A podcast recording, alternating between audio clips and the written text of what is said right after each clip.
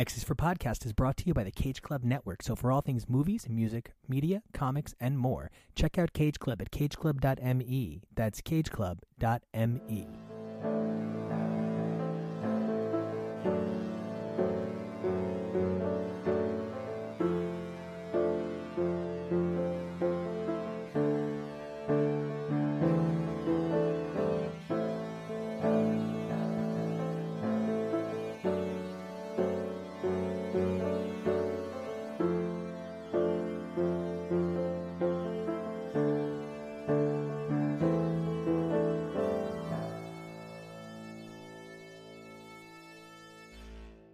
Hey, everybody, and welcome back to X's for Podcast. I'm Nico, and you guys can find me online on Twitter and Instagram at Nico Action. That's N I C O A C T I O N. And I'm Kyle. You can find me on both Twitter and Instagram at Drantis82. That's D R A N T I S 82. Now, today we have two really interesting perspectives that we're going to be looking at. It's kind of funny. We're looking at kind of like heaven and hell in a lot of ways. Today we're going to be looking at Hellions number eight kind of a preview of Eternals number one by giving a little bit of the background and context on the Eternals, as well as including an amazing panel from X's for Podcast history this past year at New York Comic Con Into the Metaverse online experience. Now, first up is Hellions. Kyle, this book kind of came out of nowhere. I think the first issue dropped before COVID, and yep. then we had that huge break. Mm-hmm. Wait, was it yes or no you just said? I said yep. Yes. oh, okay. I thought you said no, and I was like, oh, all right. Sure. Okay. Yeah, yeah. So the first issue dropped before COVID. Then there was this huge break, and it was kind of like, what's going on? How have you been enjoying Hellions? I mean, I know you're in this next segment, but how have you been enjoying Hellions? Oh man, it has been a roller coaster. It's it's been crazy and amazing, and I've come to love characters that I've never thought that I would ever ever enjoy. And wow, I I it's it's such a fun book, you know. I agree because I definitely spent a good 20 years saying that Nanny and Orphan Maker were one of the silliest things about the 1980s, and they're turning into one of the coolest things about X Men in the 2020s. So, in this next segment, we have Maddie, Kyle, Drew, and Nathan coming together to talk about the intricacies of Hellions number eight and the sort of fascinating way this both repaints and choreographs characters for the future. We hope you guys enjoy. Enjoy. Hey guys, welcome back to another exciting episode of X's for Podcasts as part of the Cage Club family. My name is Maddie, and as always, you can find me over on Instagram at the Basely Covetous Man and over on Twitter at Basely Covetous. And today I have such a handsome assemblage of fine folks to help me cover this issue of Hellions number eight. With me today, of course, is Kyle. Hey everyone, you can find me as always on Twitter and Instagram at Drantis82, D R A N T I S 82. Also with us is Nathan. Hey everybody, you can find me online at uh, Twitter and Instagram at Dazzler AOA, Dazzler AOA. And also, we have Drew with us. Hey, I'm Drew. You can follow me on Twitter and Instagram at Drewsipher3, D R E W S I P H E R 3. Beautiful. And as always, we are back today to cover another current issue of The Reign of X. Today we will be covering New Friends, Old Enemies, Hellions number 8, written by Zeb Wells, with art by Stephen Segovia, colors by David Curiel, letters by VC's Ariana Maher, and design by Tom Muller. Confronted by Cameron Hodge, the Hellions pull together to take on an armada of anti mutant machines of the organization The Right. Wildchild and Nanny waste no time in carrying out their original mission, reassessing the cradle, Nanny's ship and the key to reuniting the currently in stasis Orphan Maker with his much needed armor. Empath reveals to Hodge that he is no more than a machine representative of the Hodge mind. Kwannon and Grey Crow get emotionally intimate, and Nanny finds and keeps a potentially devastating secret. So, how do we all feel about Hellions number eight? We are now two issues removed from Ten of Swords, so why don't we start there? How do we feel now about the progression of Hellions moving past the events of Ten of Swords? I, I, I really feel it's getting back into the swing of things. I think last issue was too much of a bridge issue, but I think with this, especially with the way Nanny and Wildchild just jumped right into it when the villain was doing his monologue, I think they were just like, "Hey, we're back! Bam, we're doing our thing." I mean, it's that's also kind of the natural progression of like what should be happening after a major event, right? Like we do kind of want that bridge to be like they were on Amenth for a while and now like how do we get out of that how do we like it's just like a good like plot thing right like we need to get out of that into something new into the next era Kyle, what do you think? I'm enjoying the chaos. Um, I there's there's something about this team that makes chaos incredibly enjoyable and fun and it's gotten us past that weirdness from ten of swords and into something that i'm looking forward to reading again I feel very much the same way. Uh, you know what's crazy? I just realized this day, like when I was pouring over notes, this book reads exactly like Savage Avengers. I don't know if any of you guys are reading Savage Avengers, but it's just like this fun, like piece of like blood action, bam, go kind of stuff. Blood Yeah, action, I- bam, go. i i can see that comparison definitely I love that. I've been I've been catching up with Savage Avengers via our coverage. Actually, I myself have not gotten my hands on those books, but I am very excited to go back now in retrospect and partake in what the pod has affectionately called the bucket of blood. Yeah. I will I will say there is decidedly less blood in in Hellions, though I'm sure not by very much. I think uh, to piggyback off of Drew's statement, the the idea that this is what a post crossover universe should look like, something with you know motion and depth. I feel like with our new releases in the Reign of X, Sword Number One took this podcast by storm we were enthralled with the 22 pages of sword number one. It was exactly, in my opinion, how you move past a crossover. You establish a new status quo, you establish a new locale, and you leave it for the reader to be invested enough to stay tuned while you fill in the blanks. You don't hit them with some ham handed origin, you just jump right out of the gate swinging. And I feel like my hesitation towards the current books, or rather the books that are coming over from Dawn of X into the Reign of X, I was afraid that that momentum wouldn't transition very much the same way. How do you all feel now, eight issues into Hellions? You think we're uh, we're moving along at a brisk pace? Uh, I think it's actually paced pretty pretty decently. Like we had that good section at the beginning with uh, Madelyne Pryor, all that stuff. Then we had the X of Sword stuff, which was like as like I agree with you guys um, that I did like the storyline with X of Swords, but I don't think that it necessarily belonged. But it like it wasn't essential, but it was fun. And then went to Cameron Hutch. Yeah. Cameron Hodge. Mm. You know, and in, in speaking of Cameron Hodge, you know, I, I sat up late last night poring over my notes and drafting a couple of loose talking points. And one of them that came to mind was probably one of the weirder ones. And it was definitely, you know, symptomatic of being one in the morning.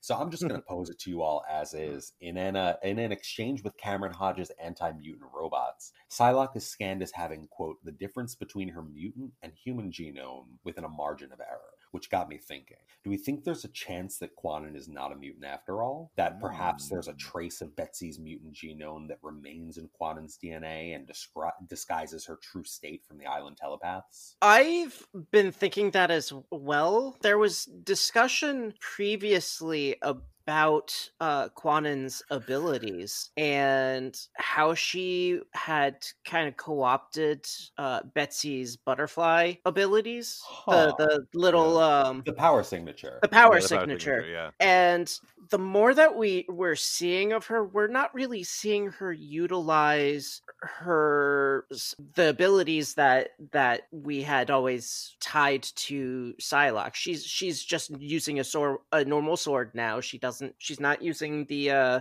the psychic sword, and she didn't even use her psychic abilities in this Yeah, issue. I'm. I'm Yeah. flipping Yeah. through it. I'm flipping through it right now, and she does not use her abilities at all in it that I can see. I, I always thought Kwannon's abilities was that just that she was a really, really low level like empath, almost telepath. Um, and I know obviously she got a power upgrade when her and Betsy, I don't know, merged. I guess you would call it. But um, I, I know her her mutant ability was always a very low level one. Well, I, I will say merged is a much kinder way of saying having your body outright stolen. Right. Um, so, Yeah. in the interest of being kind to everybody's favorite Captain Britain, Betsy, uh, we will say the bodies were merged. And I, so this is good. Good. I'm so glad that that I have somebody or or a collection of somebody's on board because if this turns out to be true, I am never going to let this go. But if it turns if it turns out to be fake, I am going to just say, well, it was my most crackpot theory to date. It's actually, as we were discussing last evening, Nathan, you were a part of this. We were covering some of the contributions of Chris Claremont, his first 18 issues roughly of Excalibur in 1988, the Sword is Drawn collection. And there was a point brought up that Chris Claremont frequently volleys between comics are the most serious medium for art and comics are just funny books. So this is my funny books or not. I'm very excited to see how this uh, how this shapes up. So is Kwannon anybody's favorite? We have a tremendous cast here. You know, it doesn't feel like it, but we have a cast of seven, one currently in remission. Who, if you had to pick a favorite, eight issues in, who is it? Hands down. Nanny. Yes. I stand, I stand that egg. Oh my god. I you know what?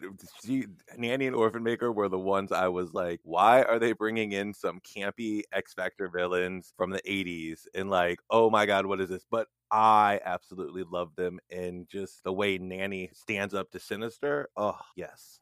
Oh, she had she had so many good quotes. Um, you know how many how many orphans will it make when I finally get my hands on you? Talking Mm. about oh, just scathing, scathing. Yeah.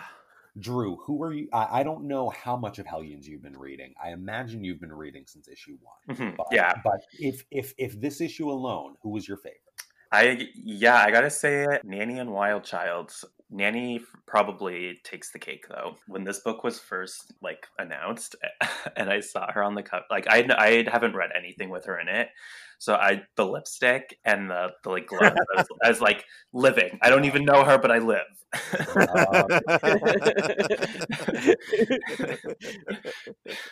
Ah, it's so good. All right, Uh, Kyle, I- pick a pick a favorite. Oh, geez. I'm really struggling right now because before her death during Ten of Swords, I was definitely going to say Nanny, but her resurrection has really scared me. Mhm. And it's, it's, I'm really uncomfortable with her now.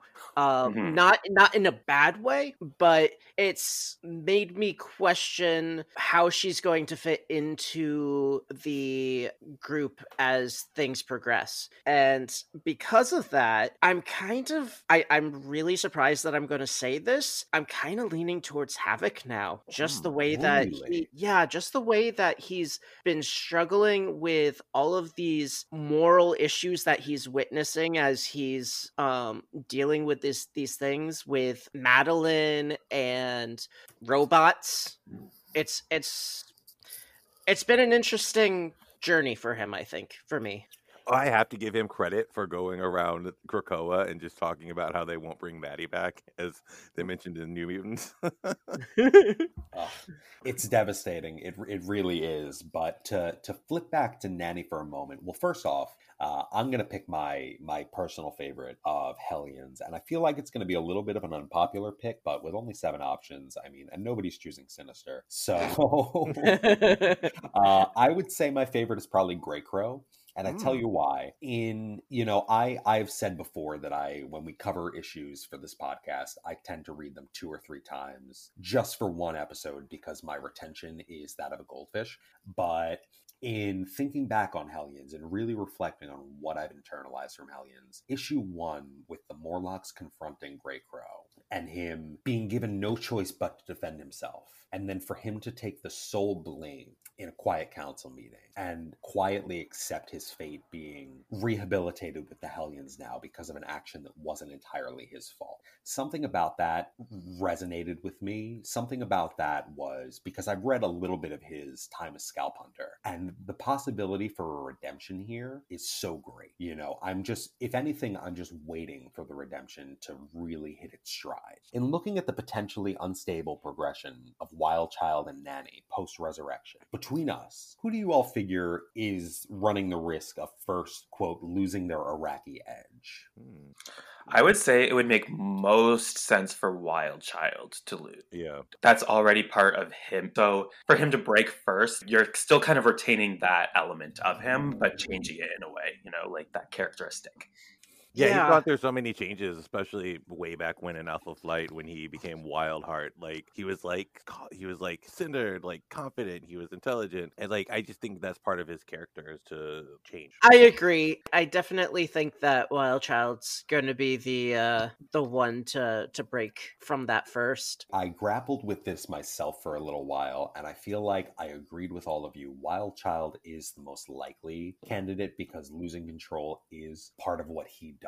Losing control is how we first saw his character defined in two issues of this run before Ten of Swords. Mm. In two and three, uh, the end of issue two into the issue three until Kwannon basically Big Daddy domed him, which was so hot. Um, real real into that. But i feel like in in looking at the the changes that they've undergone since their resurrection post ten of swords i feel like that might be one of the traits that the sharp honing of this resurrection has omitted from his character. I feel like he seems very much in control. He seems very much to have regained his agency in a sense so i'm going to say personally I think it's Nanny, and I don't exactly think she's going to lose her marbles, but I do think as we see later in this issue, and as we'll cover later in this episode, her decision making skills might put everybody at a really great risk. Mm, That's a good point. Okay. Yeah. Yeah. I I can yeah I I can see that. Yeah. So, if we have to pick like second tier favorites, who would we rather talk about, Empath or Alex? Oh, Alex. Alex, that's Oh, one vote. yeah, Alex. He wasn't like empath. Wasn't really in in the issue. He no, you know what? I will I will give him credit, and we will come back to this in a minute. I did think that his exchange with Cameron Hodge was the defining moment for him so far in eight issues, outside of his many deaths. It's funny because he's like, I can't do shit in this situation, and books it. But he's the one who ends up saving the situation in the mm-hmm. end. Well, you know what? It, it it seems like we're gonna go empath first because that leads me mm. so beautifully into something I wanted to mm-hmm. ask you all with two resurrections and three deaths under his belt in eight issues. Empath is clearly shaping up to be the Quentin Quire of his team book. That's exactly what's in my notes. It's it's it's a sad fact, but it's the reality we're living in. So that said, do you think it is more likely that we will see a redemption of Empath moving forward, or will cowardice and a lack of resilience define his character? Because we got both this issue. yeah. I don't- I think cowardice because I don't think there's he has any reason to not be a coward a coward now because like you can just get resurrected. So like why why would he need to change? I get that. Yeah, I I don't see him uh stepping into a position of of action. I I definitely see him not wanting to redeem himself. He the last time he was resurrected, he was pretty vocal. so, yeah, I I I really don't think that he's he's going to take this seriously and learn from it. Hmm. Okay. I can definitely I can definitely see why you would say that. Not you specifically. I'm not saying I can definitely see why Kyle would say that. But like but I definitely see why you would say that. Uh Drew, what are your what's your hot take? Um, yeah, I agree with what everyone else said. I I once again I'm in a position where I feel like this is this is a toss up. Once again, Hellions number eight gave us both of these sides of empath. You know, as pointed out before, his first reaction was there's nothing that I can do here, so I'm just gonna book it. I'm just straight up out. And then he ends up being the one to bring down Cameron Hodge. Now, was he the one to bring down the Hodge mind? No. But did he stop the the Trumpian figure in front of the Hodge mind? For sure. So in that way, I wish we were all a little bit empath. True.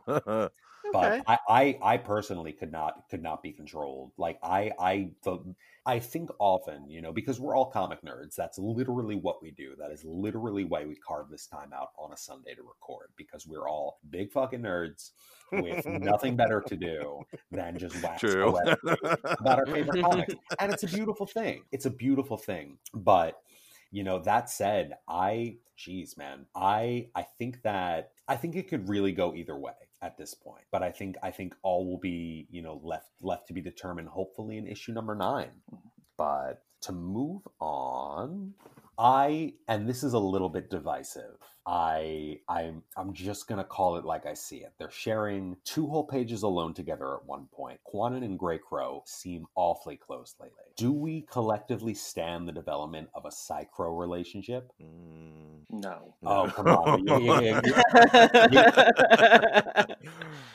Um. Okay. Here's the thing: is that Kwannon is like we're just getting to know who she is, like post her her separation with Betsy. So let's like. So I kind of I'm like I. This is uh, mine's all personal. The reason why I don't want her to be with him, um, because I actually don't really know Kwannon by herself. So I kind of just wanted to like get to know like what she's going to do by herself, set her up as a character by herself first before we really get into her into relationships and and that kind of stuff. So you're saying no rebounds. Give me single, empowered Kwannon. Don't need no man. Don't need no body swap. Just living her best life. Exactly. And like I think that's kind of who she should be as a character post like like in this era. I just feel like that's not what she's about. You know, she's a like almost like a Cyclops-esque character, you know, she's like leading the teams, but like with, you know, that like Japanese edge. I get that. I really do. Kyle and Nathan, duke it out. uh, Fight, Kyle! I- Come on. okay, okay, okay. Uh, I I definitely agree with Drew. I really don't need to see Kwannon in a romantic relationship at this point. I more want to see her being herself, Mhm. and. I think a large part of that is her willing to make the hard decisions so that the people around her don't have to. And she's willing to take the stuff that could potentially corrupt her, her own soul so that they don't have to do it themselves. She has other things to be worrying about besides like that kind of Yeah. stuff. Sh- I think her story is more going in the direction with her daughter and like the whole sinister kind of aspect of it. Like I think she's she's the team leader, right? So she's her first storyline was with Wild Child and like trying to rehabilitate him. Well, he's kind of been rehabilitated, not really by her, but you know, he's better-ish as she can tell. So now we're moving on to the next one we gotta fix, which I guess is Yeah. going to be Grey Crow. I, I kind of think, kind of like piggybacking on what you guys were all saying, not only do we need to get to know who Kwannon is, but I, I think right now Kwannon needs to learn who Kwannon is before she throws herself into a relationship. And yeah, she's got her daughter to worry about, and she's got this team leading. I, I think she really just needs to be herself before she can try to be with somebody. Although it, it's not a bad ship, though. I mean, when they're in the right place, I could I could go for it. Mm-hmm. Mhm. I guess fine. I'll be team co- toxic codependency on my own, guys. That's, okay. that's, that's quite all right. I am. Uh, I'm getting a little tired of you all. To- no, I'm kidding. Uh, Oh, no, you know I love you all dearly. Uh, no, I think that I think that there is a lot of merit to the potentiality for a relationship to bloom between Kwannon and Grey Crow, and I think a lot of it has to do with their similarities and their differences, and the similarities and their differences. Uh, Kwannon, of course, is just now coming into her own autonomy and agency. She has not had a body for decades of publication, and she we jump into Fallen Angels with the reveal that she is estranged from her daughter, and that is clearly something that Sinister is pulling the strings on. She clearly has bigger things uh, in the in the peripheral, you know, definitely bigger things to be focused on. But I feel like Grey Crow is a really fascinating foil for her. Grey Crow has never been somebody other than Grey Crow, though he has been cloned repeatedly ad nauseum. He is he is probably at this point so far removed from his own idea of who he is, even if he has an idea of who he is anymore. And as we see in this issue, he believes in his quest to become a better person. He believes that it, it's his role to do what he does best, which is being the killer, being the person to put the final bullet in, being the person to say, No, Quan, I'm going to shut down the Hodge mind. You don't have to be the killer today. I'll do it. And she flips it on its head and says, No, you don't have to be the one today. I'll do this. You you don't have to hide from me. I see you. And I feel like maybe that just resonated with me because I personally found my other half in a period of soul searching and harder times where hmm. I felt that I specifically needed to be this archetype that I had set up for myself. And it really took an outside influence to say, no, you are you are not all that is defined by X, Y, and Z. You have the capability to be more. And I feel like given that neither of these characters have a wealth of friends or a wealthy social life, I feel like that sort of external influence, that positive, nurturing energy, can only come from somewhere. And if you're not getting it from your friends and you don't have family and you very much feel alone, why not find somebody else who feels alone to be alone together? Mm. Ooh, Hmm. okay. Wow. You might have changed my mind on the way I think about that. All right. That's good. I mean, what what we could do is meld the two together. So have them starting out not dating, but maybe add in like a little bit of flirtation, like that kind of stuff, and then expand on it later once Psylocke has, you know, resolved all of her issues. I mean, it's Agreed. Krakoa. You don't do flirtation. You just do with Yeah. benefits. Uh, yeah. How do I put this? Not crass, but You- I, I thought I thought you said you just do whippets, and I was like, yes, we're doing whippets on Krakoa. We've, we've got Krakoan aerosol tanks. This is a banger. Oh, I love it. No, I, I love that, and and I I will say, you know, to to backpedal a little bit on my stance here between Kwannon and Grey Crow, I don't want to see this come about immediately. I would much rather see it grow organically, and in my heart of hearts, I hope that Stephen Segovia stays on this book for at least the duration of Zeb Wells' tenure, because I think the two of them working together is nearly as synergistic as the work we see on X Factor between Leah Williams and David Baldeón the way that the Daken and Aurora relationship has grabbed everybody's heart so quickly with so little content. I feel like there is so much room for Stephen Segovia to grow in drawing these close, personal, intimate slice of life moments between the bloody beat 'em up. oh my god, yeah. Alex now, it's Alex time. Woo! We're gonna talk about Alex, and this was a lazy song. This was a lazy song. I Um, love the lazy song. but it was Great. it was all for you and now, now nathan i i want to collab on something because look listen to those pipes baby um, so alex sure has a rough emotional go of things lately as we brought up before uh, you know from being denied a chance at romantic happiness to watching a robot he helped communicate empathy with figuratively die in front of him. His short time with the hellions has been anathemic to his recovery. Do we feel like alex really stands a chance at fully recovering Ugh. And, and- Uh, okay, so let's let's let's let's ease the transition here for a moment. We're not saying that he will be fully mentally recovered from the years of scarring, but do we think that there is a chance that Havoc can become rehabilitated? I, I think for him to become rehabilitated, he needs to acknowledge the darkness that he doesn't want to acknowledge. And I think that's an important step that he hasn't taken yet. Yeah, And I mean, like, he's the only one, of, like, other than Kwannon on the team who's been, like, both a good guy and a bad guy. Like, he's, you know, on the cusp of, like, he's been a part of the X Men in that, right? So he's the only one who's really on the cusp of, like, really making that, cha- that change back to a good guy. So, like, you know what I mean? It's it's more surprising for like Wild Child to become a like I guess not really a good guy, but a uh, better than what they were guy. so okay, alrighty, Cal. So, I have a feeling that the powers that be are kind of working against Havoc's um, rehabilitation. Mm. It feels like they keep putting him into situations where he is uh, feeling conflicted by the decisions that Krakoa is making or the Quiet Council is making, and I I have a feeling that all of this is going to eventually put him over the the tipping point and and uh put him against Krakoa. Hmm. really? So that actually brings me to my follow up, which was uh, gone from view. Apparently. No, my follow up is do we feel that there's a chance that a later volume can see Alex as the team's enemy in some capacity? Mm. So Kyle Kyle says sure. yes. Totally. It might that maybe even like this is kind of a stupid idea. I don't know, but like I could see the the the book even like turning that way because you have like Alex and then Wild Ch- Child and Nanny, probably Orphan Maker too.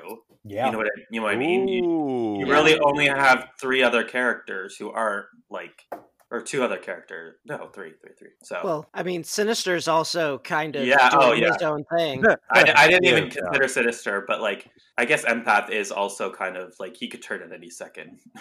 Yeah. No, Ooh, wow. Uh, I, I don't know. I have a hard time letting go of Uncanny Avengers Alex, which I kind of loved, even though they made some questionable choices. And that, like, I kind of wish they could just let him go back to that and be with the Wasp, which I know weird, weird relationship, but I really dug it though. Oh. Uh, but I could easily see them setting up Alex to definitely go rogue and against the team, especially after the Smileys. Oh, poor Smiley. Yeah, especially after Mhm. the Smileys. Poor guy, man. Mhm. Poor guy, Jesus. I think I think there is definitely the possibility that we will see Alex turn at some point, and if not turn, then I feel like there's still the possibility that tensions are going to rise between the Hellions because look at you know look at the the lackadaisical non-committal attitude of Empath per se. Mhm. And then we have Kwannon, who is fulfilling her role as team leader out of a sense of due diligence and obligation. John Greycrow, John Greycrow is just quietly going along with his crime and punishment because he is trying to strive to be a better person. So that's kind of the the non-committal to like morally good leaning side of Hellions. But now we have Wild Child, as as just mentioned, we have Wild Child and Nanny who have their Krakoan edge sharpened. I I don't know if anybody knows what it's like to work with somebody who's just like a terrible lazy piece of shit. You know, um, maybe maybe this is a universal thing. No, right? Yeah. Nobody's nobody's ever worked with like a Sean before. Um, that's that's just my own personal experience. I worked with Sean who was a tremendous piece of shit. Shout out Sean, friend of the pod, Sean. Um, I'm gonna be amazed to see how much of this makes it to air. I know. I was thinking that. it's okay. It's okay. Sometimes I talk for my health. Um, but I think that I think that Alex's unhappiness, you know, at a certain point, we're seeing something of his inclusion with the Hellions is what I would call the Krakoan recidivism rate. You know, he did his crime didn't exactly fit the punishment. The Mm. punishment is a little bit cruel and unusual. The punishment is unyielding in a way that is exacerbating the mental health concerns that incited the behavioral issue in the first place. So I feel like we are going to see him spiral to that tipping point, as Kyle uh, mentioned. But I feel like who else would be unpleased with their role other than Wild Child and Nanny? I don't want to carry the slack for a team, you know, personally. So if there were going to be some kind of Hellion Civil War, I would say it's going to be like Empath, Grey Crow, and Kwannon versus Havoc, Nanny, and uh, Wild Child. Would be Mm. just my crazy guess Mm. because we just can't get enough of Nanny this episode, and with very good reason. Uh, with the last minute reveal of Nanny harboring one of the infant right robots, and in response to the tenets of the Hesiod Protocol, how quickly along do you think the man machine alliance is moving? And do you foresee it being a tentpole in the Reign of X? Mm. Mhm. I, I love that they're approaching it again because we really haven't seen much of it since uh, HoXPoX itself. Um, it, it's really fascinating, and I see why they put the protocol in place, especially because knowing what Moira knows, we know what the future holds, especially not even just the Sentinels, but like the Phalanx. So I, I it's really fascinating to see it back in play. Yeah, truly. And especially with Cameron Hodge's previous relationship to the Phalanx. Mhm. and it broke my heart when like the the smiley was like false value mutant equals friends i was like oh, Oh. Heartbreaking, dude. Heartbreaking. So, Man Machine Alliance, how quickly do we think it's ramping up, Drew? I don't think it's going to ramp up quickly, but I do think we're going to start kind of seeing it pop up, maybe in, even in other books too. There's kind of like little things that are happening in every single book. So, like one thing that I've noticed that is like hive minds. So you have like the brood, those things in that giant-sized Nightcrawler issue. Um, oh yeah. the Ooh, little yeah. spider things, Mm, The Sidri. the things on sword, you know, just like those kinds of things, like the hive mind uh, kind of aspect. That was like brought, like touched upon almost in every single book in some kind of way that I can think of. And I think the like robot human mutant relationship is kind of going to be another thing that's going to be implemented. You know, because they were all, they were all touched upon in HoXPoX, so we kind of got to bring those themes into now. I get I do wonder if Sword's going to deal with Orchis because they still have that giant space station. Oh yeah. I forgot about that space station. Yeah. Um I I have to agree that it's it's got to be coming into focus more as we move along in Reign of X. We have to start hitting more of these benchmarks, I guess, in the progression of the Earth that Moira has has experienced. And I we we keep seeing more and more progression towards towards that and yeah the mutants have been fighting that it off but at some point they're they're going to miss something You know what popped in my mind when reading this data page about the Hesiod protocol was is this why Warlock's been hiding the whole time in Doug's arm? Like like Yeah. It's crazy. Honestly. No, truly. For for everybody reading along who doesn't or listening along, um, for everybody like me who doesn't know what format this show takes, Jesus. Um, for, for everybody who is listening along, who is maybe driving or at work, we'll cover the tenets of the Hesiod Protocol. The tenets of the Hesiod Protocol, as stated in the data page on this issue, are as follows As AI has been weaponized against mutant kind in the past, so shall it be in the future. Like all AI, anti mutant code evolves towards self awareness, and it is better to poison a seed than to fell a tree. So, I think that that last tenet is really important in looking forward because if we think about it, there are still many anti mutant seeds, you know, but not many AI anti mutant seeds at the moment. But of course, Nanny just rescued herself a fine little sapling. Mhm. So I, so I cute. cannot see that. And it's so cute. It is, I want a plush of it. Like, I wish we do have a very multi-talented cast on X's for Podcast. Everybody is a writer or an artist in some capacity, or just a huge lover of the comics medium. But we don't have anybody that does like you know crochet. And if anybody's listening that like really digs me for some reason and just wants to make me a crochet smiley baby, um, like I'm not gonna, I'm not gonna send it back.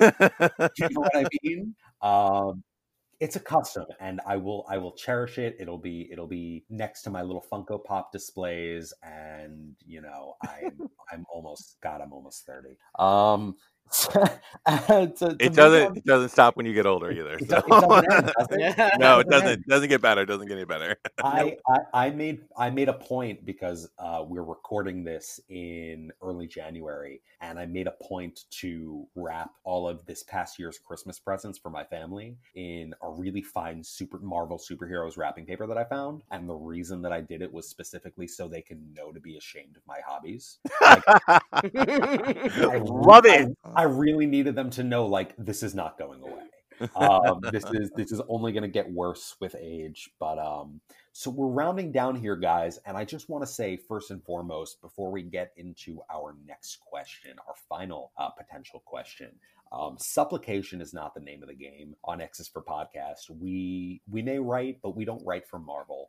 you know. So with that said, I I want to take a look at loose predictions in a sense. I'm not looking for mutants to join Hellions, but you know, while the future of Orphan Maker remains uncertain, and with careful examination of the remaining roster, what subset of mutant powers do you feel like would be an appropriate fit to round out the Hellions? Hmm. I'm not looking for, you know, throw Blink into this, you know, or or give me this storyline with this person or pick up from here, but what vague power set do you feel is missing from our group? To recap who we have, of course, we have Kwannon as Psylocke with telepathy and psionic blade regeneration, uh, generation rather. We have Havoc with cosmic energy absorption and energy beams. John Grey Crow has an accelerated healing factor, technomorphic abilities, and expert marksmanship. Empath has the psionic ability to sense and manipulate the emotions of others. Wild Child is superhuman senses, reflexes, endurance, and a regenerative healing factor. And then, of course, we have Nanny and Orphan Maker. So you know, who who pretty much need. I mean, Nanny is a low level telepath and has the ability to regress the minds of adults into children, and I really hope that we never have to see that. Yeah. But with Orphan Maker out of play and not trying to specifically write Hellions number nine, what vague power set do you feel is missing to round out this cast? Uh, we probably need maybe more of a real bruiser, something somebody more super strength, super strong, because Grey Crow's more of the the fighting type. That's the only kind of like if you're like you know thinking of it like your dream teams, you know you've always got the telepath, the strategist, the you know the bruiser. That's the only one that I really think is is missing. They're all the wild cards in this team. So I get that. I really, really do.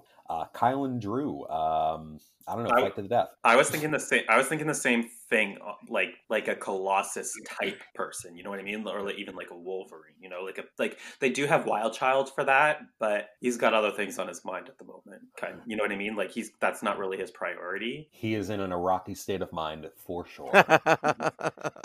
or maybe a menthe. or maybe a Mentor. ah, yeah. Yeah. Mint isn't done with him yet, so Right. Um for me, I think they need some kind of elemental manipulation. mm. Really? Yeah. I love that. Like, okay, so like uh like an omni elemental manipulator, like a like a crystal of the inhumans per se, or Like Um, Megan, Megan, kind of. or Megan kind of. Maybe I I uh, kind of I was thinking more like like a Iceman or a Storm, something like that, but not Just- those specifically. Yeah. That kind of power set. Just like a vague elemental, right? yeah, yeah. I had, you know, and and two of my two of my three or four were hit on the head here, which I'm pleased beyond belief. I was going to say, of course, we could use a bruiser outside of Wild Child. You know, Orphan Maker has superhuman strength and resilience, but he is out of the picture at the moment. So, assuming that his armor cannot be reinstated, uh, it would be great to get a bruiser on the team. I think that we also, you know, not to knock Kwannon, but I think that we could stand to have a greater telepath on the team. Mhm. And an elemental for sure would be tremendous. I was going to say because they seem to be hoofing it a lot. I think a teleporter. Mm. I think Oh yeah. I Hmm. think especially if you know because the Hellions are the Hellions are the collateral damage team, right? Hellions are the team that you know they're not covert ops. They literally destroyed a mansion in their first issue. Um, one of them, Havoc, destroyed an entire mansion in his first issue.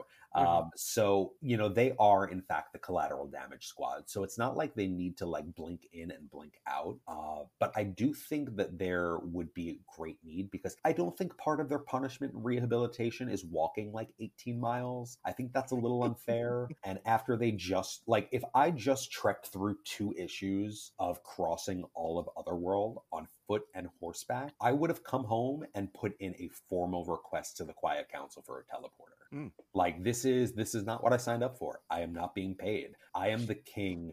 I am the king of this is below my pay grade, which is prob- which is probably why I'm self-employed. So teleporter for sure.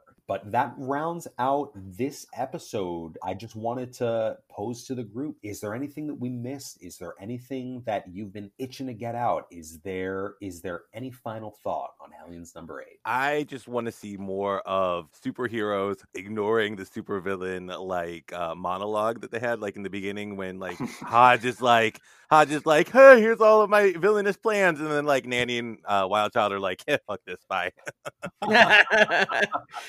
yeah, I have to say that that is that is uh, a very entertaining uh, way to, to do things. Yeah, Mhm. I could definitely see more of that. Yeah. love it. Agreed? Agreed Yeah, on agreed, fronts? agreed. Yeah, um, yeah. What like I guess my final thoughts on like the issue, like I liked this issue as a whole, like as a whole, like you know, if I'm comparing it to other comics, I really liked this issue. But if I'm comparing it to the other Hellions comics, was not my favorite issue. Hmm.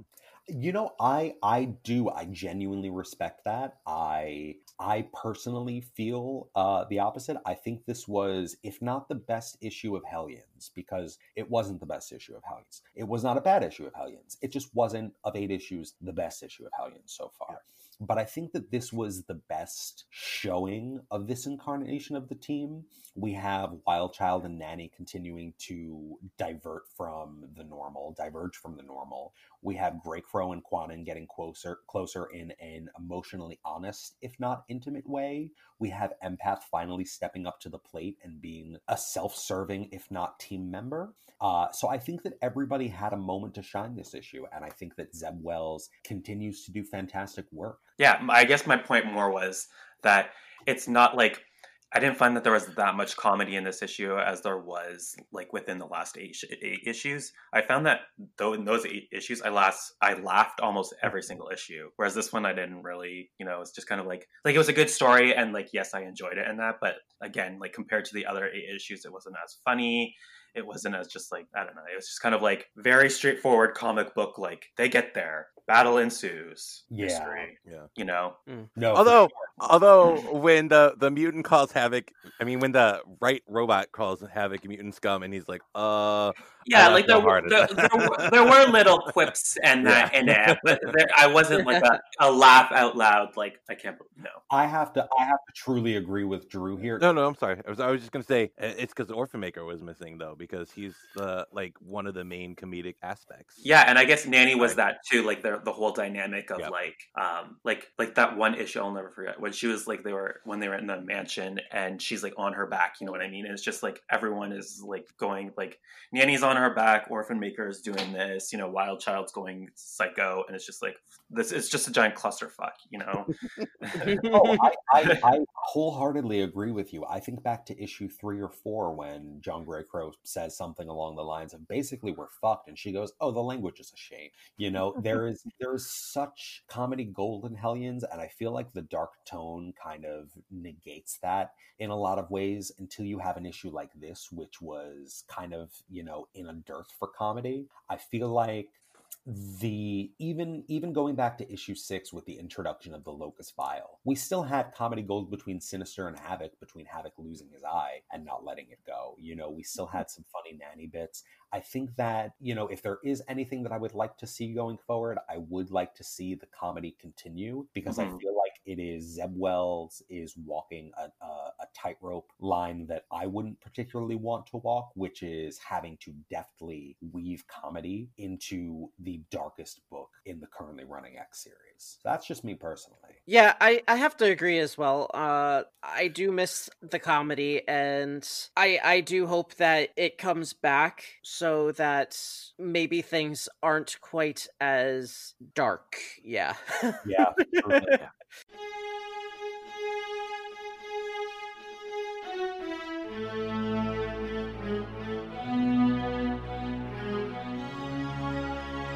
Hey everybody, Nico here. Now, this next segment, I'm so proud to introduce it. Back in October, we were asked to be a part of the New York Comic Con Into the Metaverse online experience, which was so significant because, especially during this past year, people needed community more than ever at a time where it was the hardest to come by. So, getting to be a part of that annual tradition, albeit in a new form, meant the world to me. I've shown it the last few Comic Cons, and it's always been such a humongous part of my annual comic experience. This next segment sees myself, Nathan, Josh, Arturo, Rod, and series ally and friend of the pod, Demanda Martini, talking about some of the diversity that's always run through the core of the strangest teens of all time, the X Men, and just what it means to us to see that sort of representation. We hope you guys enjoy. Hey, everybody, and welcome back to another exciting panel here at New York Comic Con, sort of like during the week, right? So, we're here today with more people that have been featured on X's for Podcast, and I can't wait to talk to everybody. But first, introductions. I'm Nico. You guys can find me at Nico Action on Instagram and Twitter. That's N I C O A C T I O N. Nathan, introduce Hey, yourself I'm Nathan. You can find me at Dazzler AOA on uh, Twitter and Instagram. Sweet. Josh, hit me with the deets. I'm Josh. You can find me at Asleep at the Wheel, W E I L on Twitter and at asleepatthewheel.com. I have to ask where we can find, and if you can introduce yourself, beautiful, amazing Miss Demanda Martini. Hi, I'm Demanda Martini. Uh, you can find me at Demanda Martini, D M A N D A Martini, at Instagram, Twitter, Facebook, Pornhub. I mean, just kidding. just kidding. Well, speaking of hot and porn, I want to throw it to the guy who has been on both of these panels with me. I'm so excited. Rod, tell us about yourself. Thank you. My pleasure. I'm Rodders. You can find me on Twitter and Instagram at Hauxrod, H A U X R O D, and I'm ready to start this panel. Uh, well, we just got one more person to say hi to, and I'm pretty sure this is their first panel. So everybody be kind and gentle, although he's never held an opinion. So don't worry about that. Everybody say hi to Arturo. Hi guys, I'm Mr. Toybox on Twitter and Instagram, and ready to pop my panel cherry. Oh, God. And I can't even tell you how amazed I am that I've kept these introductions down to less than two minutes. This is brilliant. Okay, so today's panel content is going to be examining the inclusivity and diversity as it evolved over the students that attended the X universities. Now, hmm. the idea of the X university is a transformative thing. It's not just beholden to Graymalkin Place, it's actually an idea. It's an idea that has older mutants wanting to look out for younger mutants and occasionally endanger them for personal gain. There would be no better place to start than with, of course, the 05. Now, the way these games work is just jump in when you know the answer. There's no prizes, so there's nothing to worry about, right? I want to start things off with for the strangest teens of all time. They weren't really that strange at first. As a matter of fact, they were barely teens so much as they were uh, high energy young white men. Now, Sunfire and Banshee at least offered some international flair. At least they had accented dialogue. But, you know, the two people who were treated as the strangest were the two women that were initially in the X Men's ranks. Who were the first two women to be formal members of the X Men? Jean Grey and Polaris. Yeah. Yeah, absolutely. We're we not buzzing in? Oh, no, no, there's no buzzing in. Sorry. Now you just shout. Represent. Absolutely. And you know, when I think about Polaris, I can't help but think about some of the exciting things that she's been going through in the pages of X Factor. She's a character who has been mistreated and maligned and treated as an owned piece of property, and no woman is property. And it's really been a tremendous thing to see her transformation through the years. Demanda, I know you stan a Claremazonian queen. when you think about where these women began and where they are now, what do you think about in terms of the evolution of the honesty of the female portrayal? So, um, one of my favorite things has actually been following the Claremont run on Twitter and all of his like little, you know, fun little factoids. During Claremont's run, he really sort of like bent the gender and made things way more about the women. There were there were more women on the team. None of them were the typical my big giant hair that is completely impractical to fight in, my skimpy suits. It was all about like, here's my jacket, here's my utilitarian boots. I'm gonna punch somebody. Even Storm lost, you know, all of her big hair, went full mohawk punk. The the two big ones are, for me anyway, are Kitty Pryde and Rachel Summers, who like, you know, Kitty started off super soft and she also went like a little bit punk for a bit when she had like her coming of age in the Wolverine Kitty Pryde miniseries. She cut off all of her hair to be like, boom, I'm ready. Rachel always had like her buzz cut mullet going on, which, great. Party in the Um, front, party in the back, party on top, party in the USA. yeah, just uh, just all over. Because I mean, you know, she was again speaking of like someone treated like property, like she was treated like property for you know most of her life up to that point. So you know, she's like, I don't need hair, whatever. Well, speaking of not needing hair, the only unique, really um, different looking member of the team originally was Iceman, as Angel had wings that were frequently tucked away. Beast was just, you know, thick hot. Cyclops had the visor. You know, there was so little that made them strange. It really wasn't until the New Mutants that things got a little bit more interesting. Now, in 1982, the New Mutants were first introduced, and I don't know if you guys are familiar with this, but the New Mutants graphic novel missed its ship date by two weeks because Bob McLeod was getting married and he ran a little long on his honeymoon. So I can't think of a better reason for the book to ship a little bit late. Now, McLeod himself would ultimately leave the title after roughly the eighth issue, having received a bunch of help from industry legend Sal Buscema on inks, and then ultimately taking over the art duties on the title because uh, he felt that the title had kind of lost what he had been brought in to do. But Speaking of that, the initial team of the New Mutants was rather short-lived. Who wants to try naming? We can even like all name one. Let's try and all name the original five New Mutants. Karma. Karma. Got Karma and Sunspot. Danny. Danny. Psych. Uh, right? Wolfsbane, Wolf Spain, and we got one more. Cannonballa. Cannonball. Cannonball? Cannonball. Cannonball. Absolutely. Okay. Now, we saw a little bit more different characterization here. We saw a woman who was incredibly self possessed of her own strength in the form of Mirage, Psyche, Dani Moonstar, you know, whatever you want to call her in that moment. we had a less active male leader in the form of Cannonball, who was a little bit goofy. And we had a Wolverine in Sunspot, who, when he transformed, literally became like darkness personified. In fact, this next few new mutants kind of pushed that visual evolution.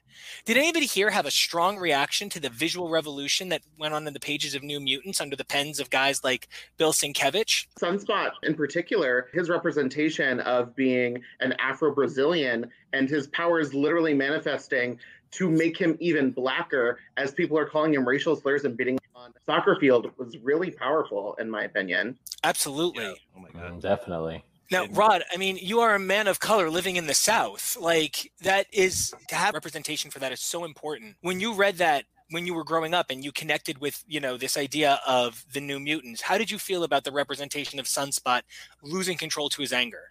Well, I mean, I definitely identified with it because there's been many times, even as a black person, as a gay person, everything in between, there's a lot of times where you get bullied or called names or just picked on in general, where you just want to lose your shit and just go crazy.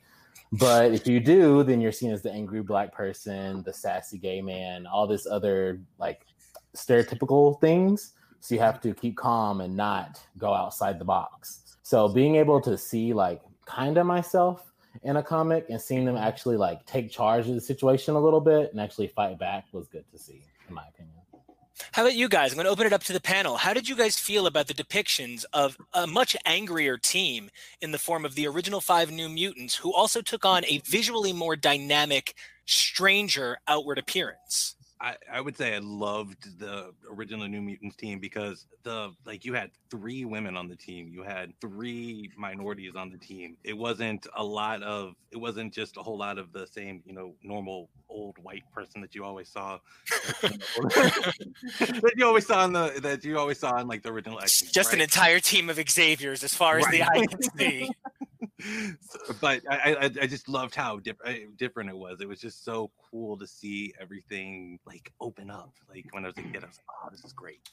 Yeah, I mean it's a it's a little bit of a dated reference, but I remember like at the time, New Mutants kind of felt like a like an ad for Benetton, that it was like you know what I mean? It was like, and the only like white blonde person on it was distinctly goofy and white trashy and not you know this handsome leading man. So it was it was just unexpected you know? It was like it, and and it was just i think uh, kind of ahead of its time in in terms of uh, representation. And there's a lot of i can't really speak to this part of it but like it could be a little problematic and a little bit tokenizing of people and like you know we got one this and one that. But i don't know man. At the time it i didn't see it through that lens. It just felt like wow these are heroes that don't look like other heroes i've ever seen not so cool I'm completely with you because when I get to that last couple of pages of who's scaring Stevie, and there's all Kitty oh. Pride Oh. saying all the words Kitty Pride should never ever say, I just want to like disappear.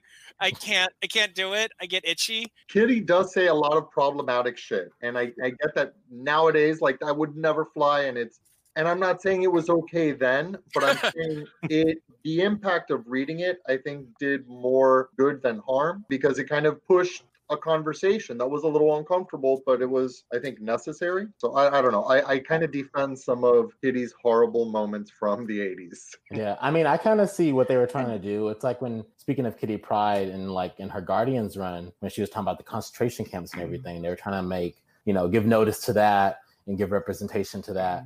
The way the times were back then, they could have done it better, but they were trying to make a difference to give notice to certain wrongdoings. It's just it could have been done better, but you know, For sure. at least For they sure. tried. And I think this I'm- is this I- is one of those times where the creator's intent, like you have to you have to take that into consideration. Like, sure, some of the uh, execution was clumsy and ham-fisted, but the intention was right. You can you can knock Claremont for a lot of things, but like his heart was in the right place. As far as inclusion goes, I also like the fact that the three female characters also were completely different body types. It wasn't, hey, here are white blonde women. Um, so that was definitely something that Wasn't I a J. enjoyed. With, Scott Campbell lineup.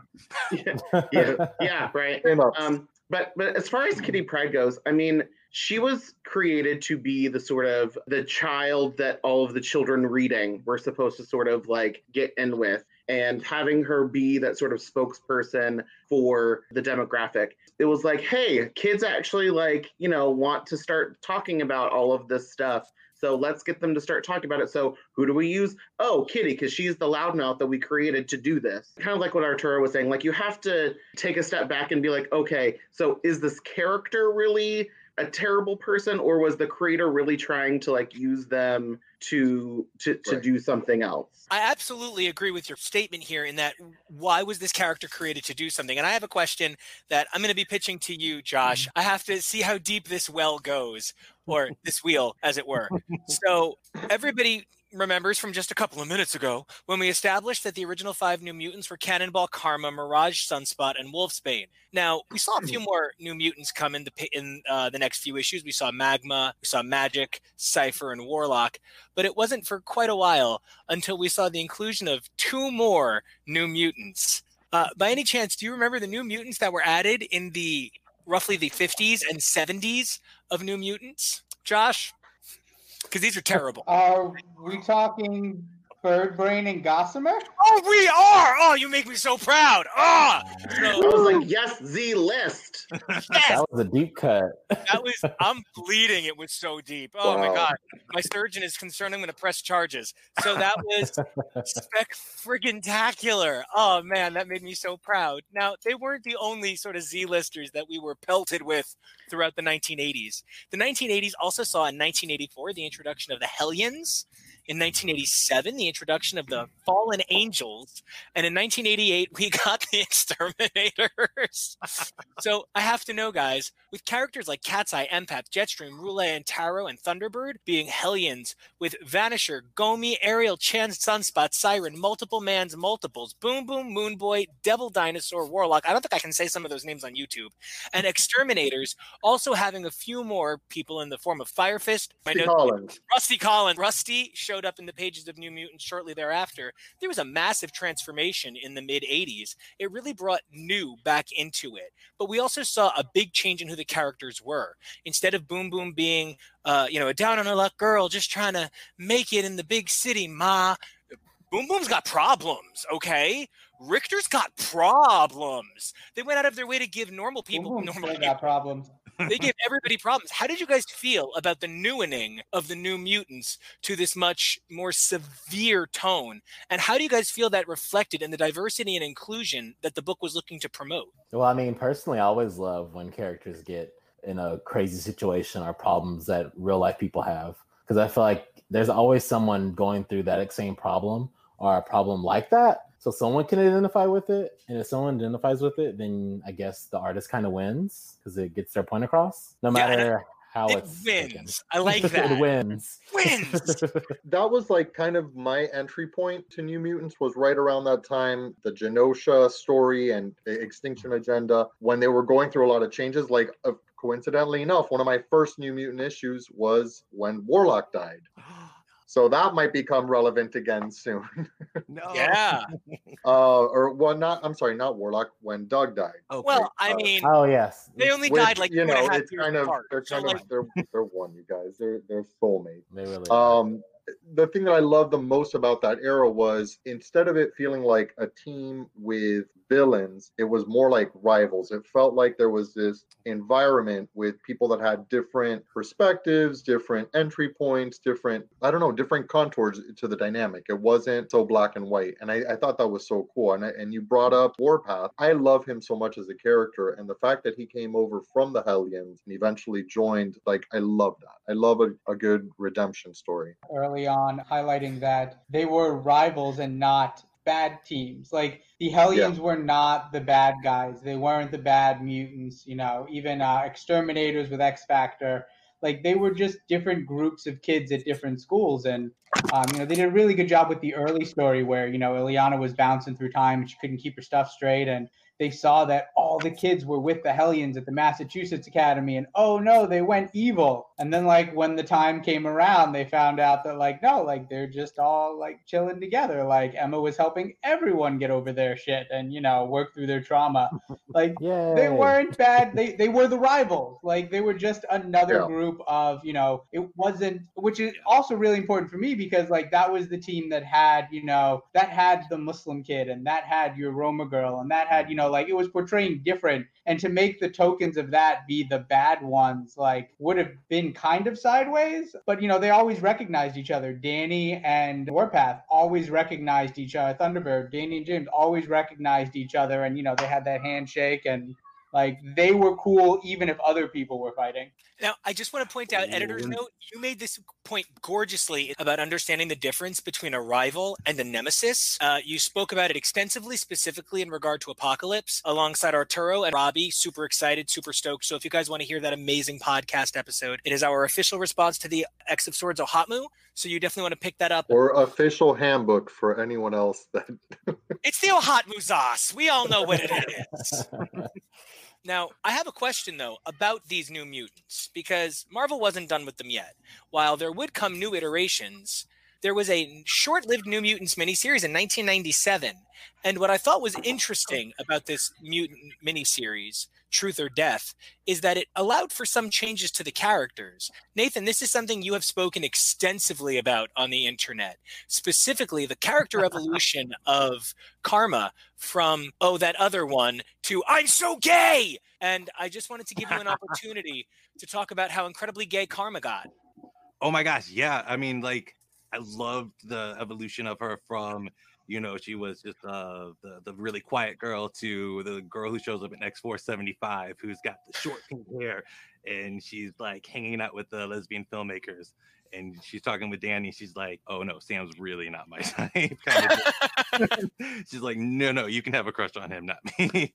uh, but yeah, uh, especially with that uh, miniseries, I loved the evolution of her not just having the one specific psi talent. It kind of gave her more of a broader telepathy power that haven't really touched on as much sense. But I just I love that evolution of it for her.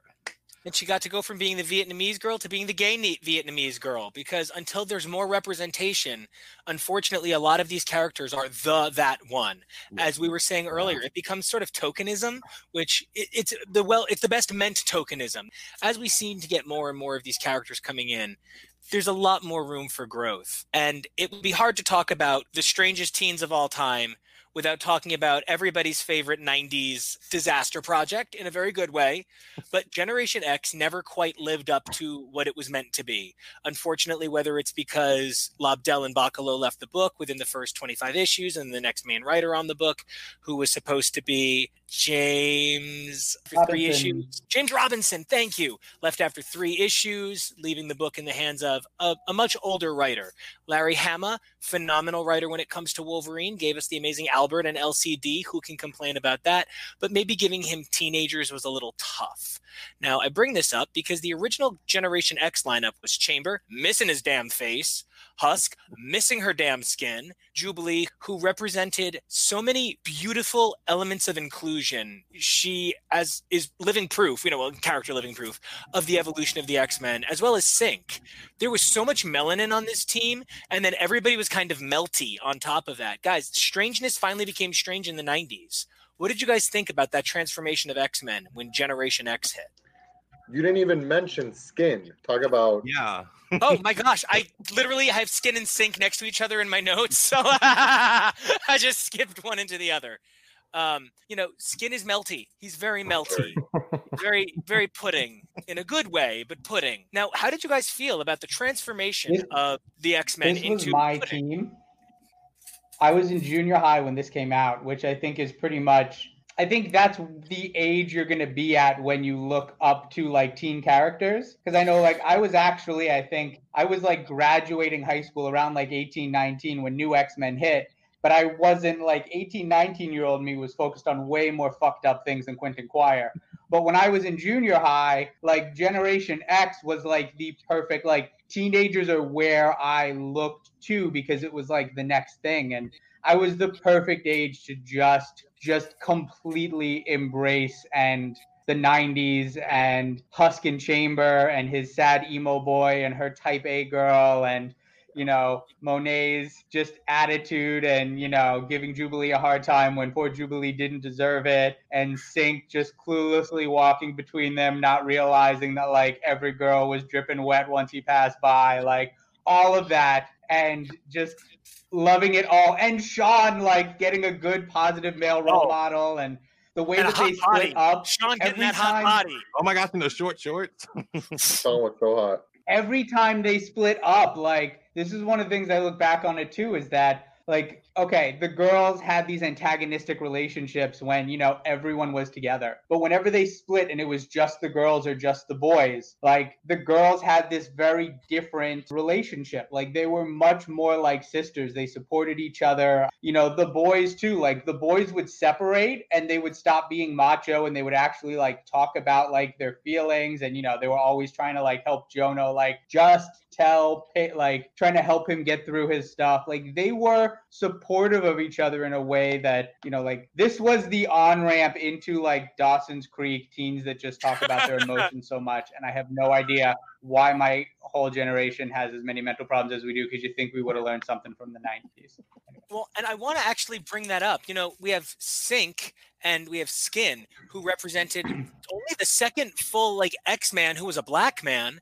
and we have Synch, who was one of the first really Latino X Men. I don't have a whole lot to say about skin, to be honest with you. I know I brought it up before when you didn't mention them, but to the point that Josh was making, these kids felt so new and different from everything that had come before. They, they were like the a culmination of the 90s. You know, they were they were the 90s brought to its logical conclusion. And Yeah. uh yeah, I I loved it. I I loved that era. I love that time. I love looking back and the Emma Frost and and Banshee of it all and Monet. Monet just like seeing seeing Monet get the the attention she deserves now feels so Yes. so right. Yeah, it's it's great. I it, I'm just so happy to see all of these great characters kind of back in the mix, and I just want more of it, just like everybody else. I want I want these fools that are in the vault to come out. I, I want Rod, hit me with how you felt seeing more representation. I mean, I absolutely loved it. I honestly like Arturo said, I wanted more, like we're getting now, at least with Monet, not with Synch. He's in the vault.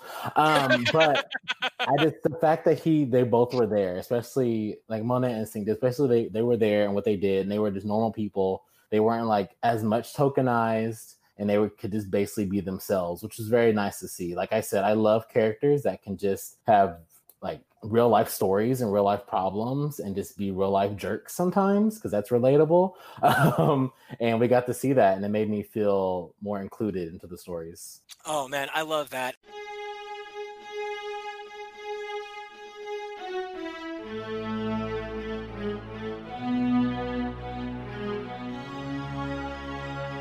Everybody, it's Kyle. And it's Nico. So Nico, I have to be honest, I hadn't even heard of the Eternals until what last year when they announced the movie. So this book, I'm completely clueless on what's going on. Well, so that's kind of funny because a few times the Eternals have lost their memory and they've also been that clueless about the Eternals. So you're not really alone. Now, what you're going to come to find out in this next segment is that the Eternals actually, as a team proper, had a very small number of appearances. I don't want to give too much away, but the team itself, the Eternals, had less than 200 appearances before this issue came out, with less than 60 issues titled The Eternals in some way or another, whether it's regular issues of their series, annuals, or special one shots. So you're really not alone in that. Now, Wow. this movie is predicted, yeah, right? This movie is predicted to still go into theaters. And for those of you who hadn't heard, it's going to feature the Black Knight. Now, do you know too much about the Black Knight either? Not really. All I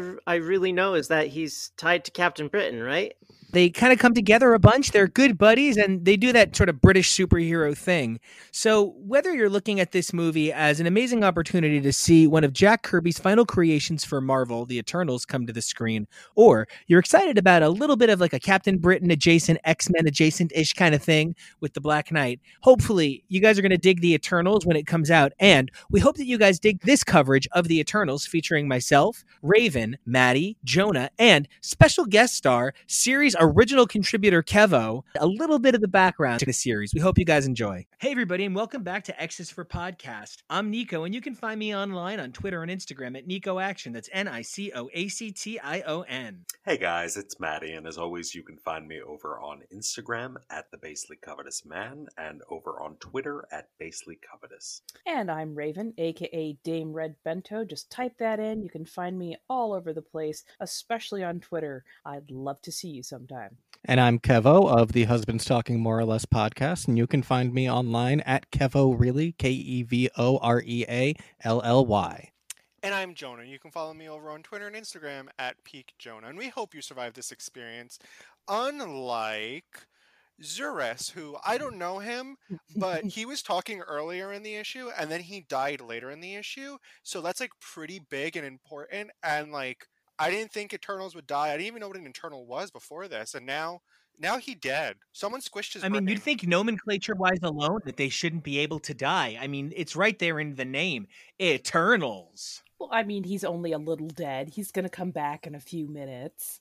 So, like an X Man, I guess. Or a Cylon. right? But I mean, I they they said it themselves that you know they can come back. Oh, for sure. Now, here's the thing about the Eternals the Eternals represent, in many ways, the last major contribution by Jack King Kirby to Marvel. These were his larger than life, biggest ideas he had like ever come up with. And Marvel has gone so far to like sacredly treasure these guys and have re- uh, retconned a number of things into being Eternals related. Now, there's a couple of things I want to cover at the start of this. I was lucky enough to grow up with a set of Eternals 1 through 19 plus annual, which was the original run by Jack King Kirby. And that's it's like David Baldeón the Great, Jack King Kirby. These are all the nicknames everybody knows. so I want to know who has experience with the Eternals, not the Externals, who we just dealt with before Ten of Swords and not the extermination, which got rid of all of the teen X Men, and not the other extermination agenda, not that one. So these Eternals, who has any experience with them? I think I only have the most base touch with them. Like I read a couple of the comic books way back when, but I didn't I I didn't remember so much of them in depth. But that's why this was such a great reading is cuz it really helped get me back into the Eternals and like everything that they can do. You know, I have limited exposure with the Eternals. I am familiar with them, of course, or most familiar with them from their upcoming spotlight in the MCU. So I am familiar with some of the namesake of Eternals, but after the disappointment that was the inclusion in the Inhumans, and I got really into the Inhumans, the Eternals sounding so close, I was just like, uh, I'll read it when I read it. I have a confession while reading this. I really thought I was reading Inhumans, and I'm like, oh, what am I going to see Medusa? What am I going to see Black Bolt? Oh, oh no, wrong, wrong. People, Where's the Jonah. dog with the tuning fork? No, Jonah. I get your confusion though, because like I also for the longest time have had trouble keeping the difference between these two sets of characters apart. their artwork was was often quite similar and kind of the construct of how the their characters kind of talked and interacted was also really similar so i can absolutely see where somebody would easily confuse the eternals and the e the inhumans as being um, interchangeable or, or within the same society so i don't blame you for getting those kind of mixed about And like everyone lives on the fucking moon. It does seem highly overcrowded up there. There are only so many blue sides to the, mu- the moon. There, there are three places that people live in the Marvel universe. It's the moon, the New York sewers, and then New York itself. Nobody lives anywhere else. Well, I was gonna say, or under the sea. Mm-hmm. ooh, under the sea is a po- space. Now we have a lot of space shit going on. Now, before we get any further, because I can't wait to dive deep into Eternals number one itself, but I would be remiss if I don't do a little bit of that thing that I'm known for doing, and that's helping everyone understand. So, the Inhumans are Black Bolt and Medusa, and there's that dog with the tuning fork. Wait, no, we covered that. So, the Eternals are actually, like I said, Jack King Kirby's final major creation. Now, the main Eternals that people tend to talk about are Ajak, Druig, Ikaris, Makari, Cersei, Sprite, Thena, and Zuras. Now, I want to point out that this is actually one of those special things where they have done so many retcons. They've gone so far as to retcon the Eternals back into August of 1940. What? There was, in fact, an issue published by, wait a minute, some time travel here, Red Raven Comics, right? Published by Timely Comics, which contained a sea story. And that sea story contained a group of super Olympians that have since been retconned to be the Eternals. Huh. Interesting.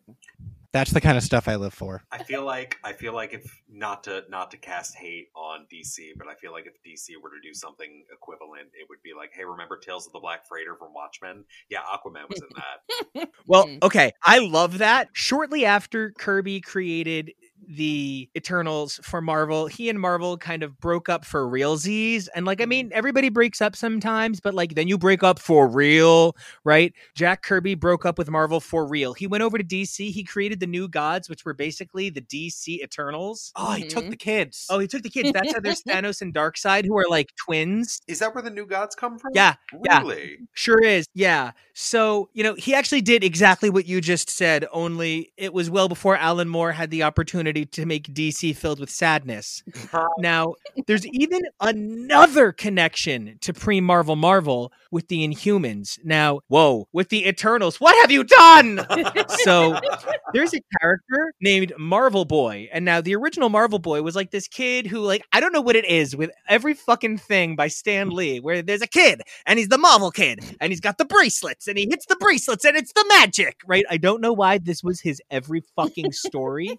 like some sort of demented carnival barker from hell trying to get you to win these fucking bracelets, right? but nobody does bracelets anymore. So, like, I appreciate it. Continue. I do too. If like, Alex and Ani knew what they were missing by not producing superhero bracelets, anyway. So that was a little white people joke for you. So then And you the um and you get a bangle. So there's a character, Marvel Boy, and it turns out later on that this character, who would come to join the Agents of Atlas, Marvel's beautiful attempt at paying tribute to the Atlas era of Marvel Comics, a long forgotten era of super cool superheroes, they later revealed that he was actually a Uranian Eternal who was given these bands as a way to give him a like Earth based personality and control him.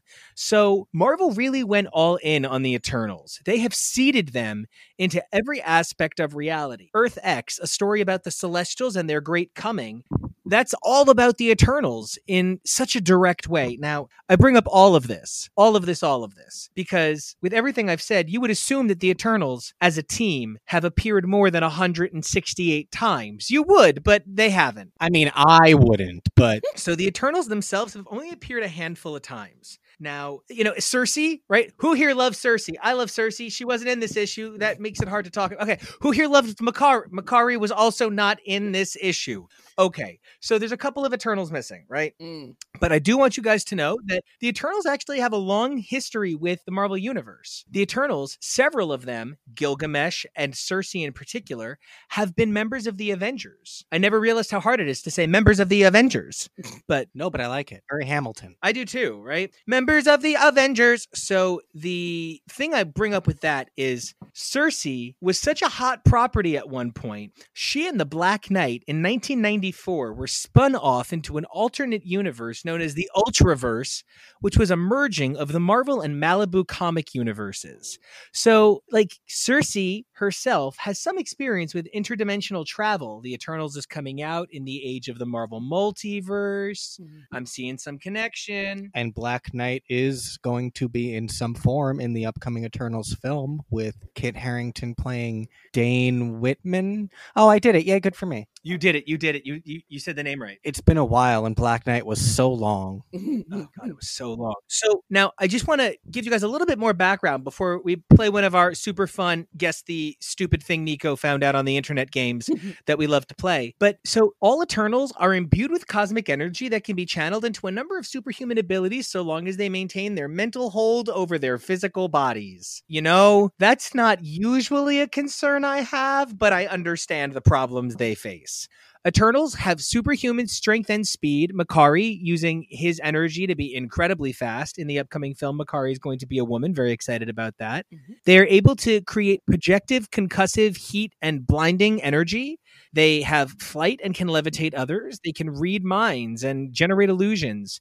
They can teleport vast distances, though prior to this Eternals number one, it was very uncomfortable and incredibly exhausting. That's why they did come up with an alternative in this issue. Mm-hmm. They are able to transmute objects, specifically Cersei, who has the most fine and extreme molecular control. They have the ability to project force fields, leaving them invulnerable to harm, specifically Ikaris, whose force field seems to never turn off, even when unconscious. They have superhuman senses. Once again, specifically Ikaris's are honed a little bit more. Hmm. Now, three Eternals can come together and form a gestalt like being known as the Unimind, a vastly powerful psionic entity that contains the totality of the powers of all of the beings that comprise it. So when you say come together, are we talking like Voltron or are we talking Steven Universe fusion? They're all wearing the same suit. And the Unimind kind of looks like a giant yellow Krang. Kind of. A little Oh, bit. that's upsetting. Yeah, it's like a big energy blob. Can any three, any three Eternals can do this? It's just the magic number is three. It doesn't matter if it's Sprite or Makari or Ikaris or Druig. It doesn't matter who. As long as there's three, but I mean, like, there's so many Eternals to choose from. You can pick one, two, three, try them all on. Explain to me again the benefit of doing this. Well, now you're a giant big amorphous blob. And you have three That's- times the power. So Yeah, you have all the powers in one big guy. Oh, it is referred to as the Celestial's greatest gift. that is so That's all- To debatable. turn that's all into this had. sort of So debatable. Cronenberg creation. Kind of. Yeah. Okay. Yes, absolutely. David Lynch's idea of a threesome video. So now the thing about these the thing about these Eternals is you might think they sound incredibly powerful, but you need to know that it is built into the Eternals that they can never harm a celestial. Mhm. To the point where if an Eternal is being possessed and is being forced to like puppet master attack a celestial, the Eternal's body will go limp and fall to the ground. Like mid flight. Just like a bad video game sprite. It's like a But does this come up a lot? Isaac Asimov level. of Often enough. the three rules. You can't hurt an Eternal. Uh, yeah. So really is. Okay, that's the background you guys need to understand the Eternals. Now, hmm. There's got to be a reason we're covering on an X's for podcast. Well, sure enough, there fucking is. Now, the Eternals have run into the Marvel Universe on several occasions. It's important to note that the Eternals, after their 19 issue series plus annual was canceled, had a lot of storylines dangling over the next year, uh, over the next two years. Roughly 11 issues of Thor would close out that storyline, culminating in Thor 301. The characters would appear here and there, but for a really long time, until that Thor story, it was believed that it was possible that the Eternals was in a separate canon. Now, it did cross over and make its way to the Marvel Universe proper. The second volume that was written in 1985 was much less well received, though it was finished out by Walt Simonson. Big cool things.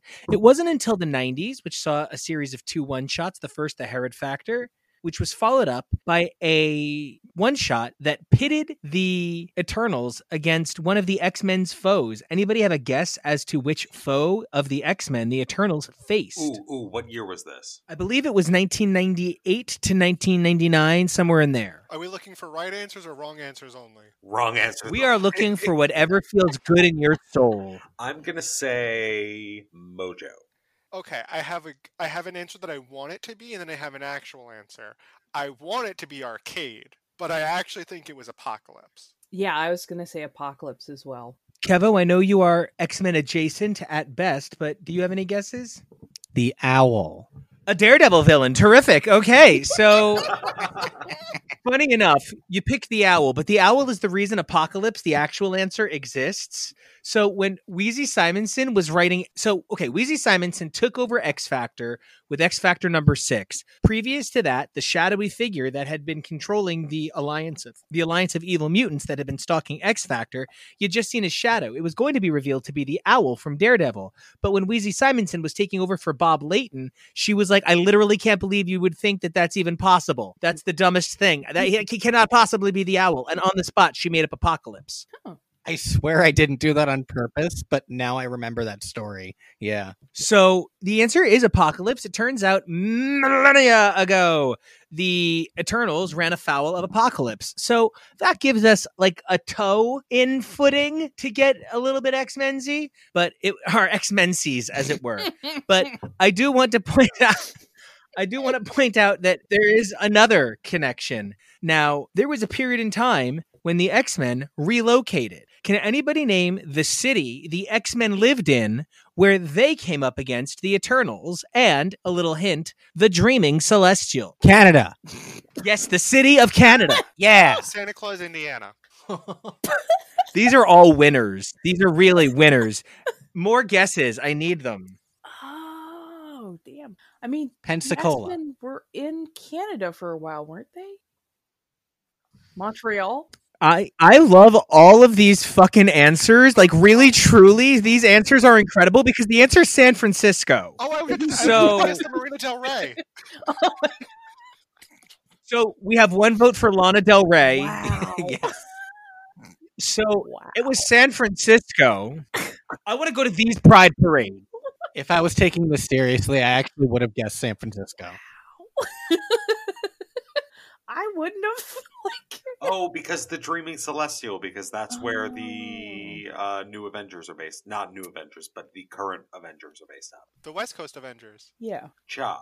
And San Francisco does sound like a place that uh, that would have something called the Dreaming Celestial. Wasn't that also where um, Bobby and Iceman went for the original um, champions? I love this. Bobby and Iceman. Oh no, I meant. Ooh. See, I don't care about Warren that much that I literally didn't want to name him. Wow. I just replaced him with a reflection of Bobby. Oh, the Bo- pigeon Bobby took ice. his So- so, to San so. Francisco. Oh my god. Bobby might have left his heart in San Francisco, but he left his jockey shorts on Warren's nightstand. And Warren said, "Why are these on my nightstand, dude? Were you sleeping in my bed again? I asked you not to do this. Can you please? These are respect poor underwear. boundaries?" Stop ruffling my nest. Stop ruffling my feathers. So, um, okay. So I, I have to bring this back to the show almost. So there's a third volume.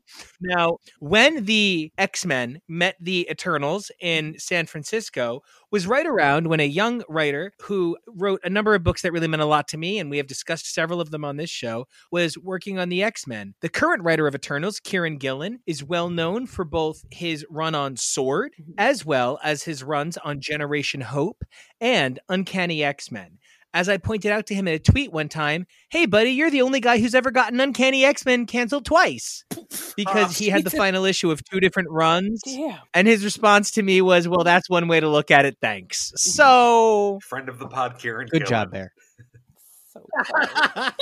Well, when I would go to meet him at conventions, people would be like, are you cosplaying him? And I would be like, no, we're both bald men that wear glasses, you fuck. Like, No, I'm the guy from Gramophone. Phonogram. No, I'm proud of that one. Gramophone. okay, so so getting all back on trackish.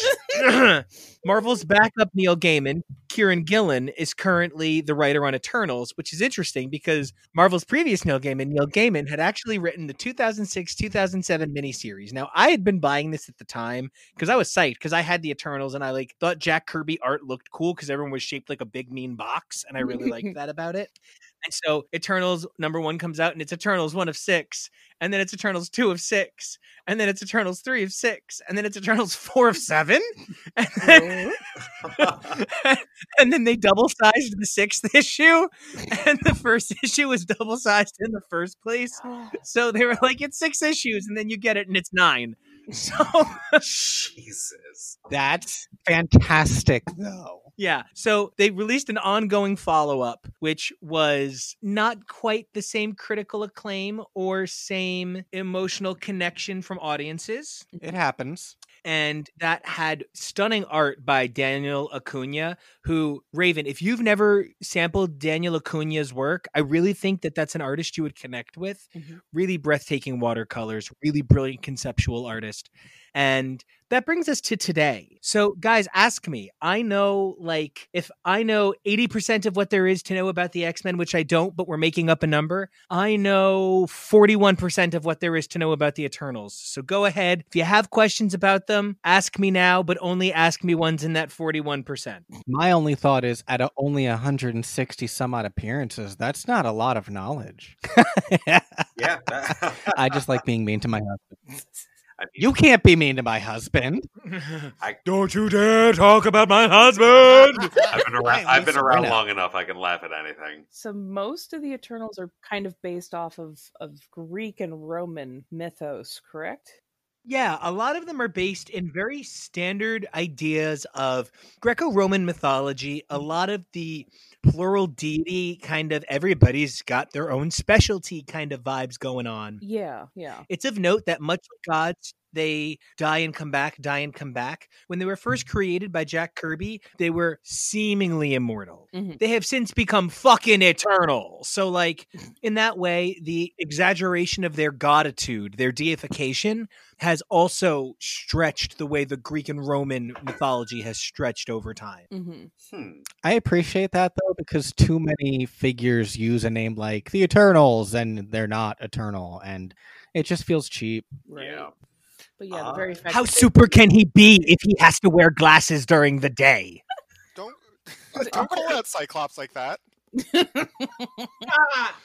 I I was going to ask about the relationship to what they call the machine and how it pertains to their ability to travel, but as you pointed out, the fact that Jack Kirby went on to later create for DC the New Gods, I'm just going to imagine it's basically boom tubes. so, so But for those of us that don't know what boom tubes are, Thank the you. machine is sort of this dimensional engine that perpetually keeps the Eternals coming back.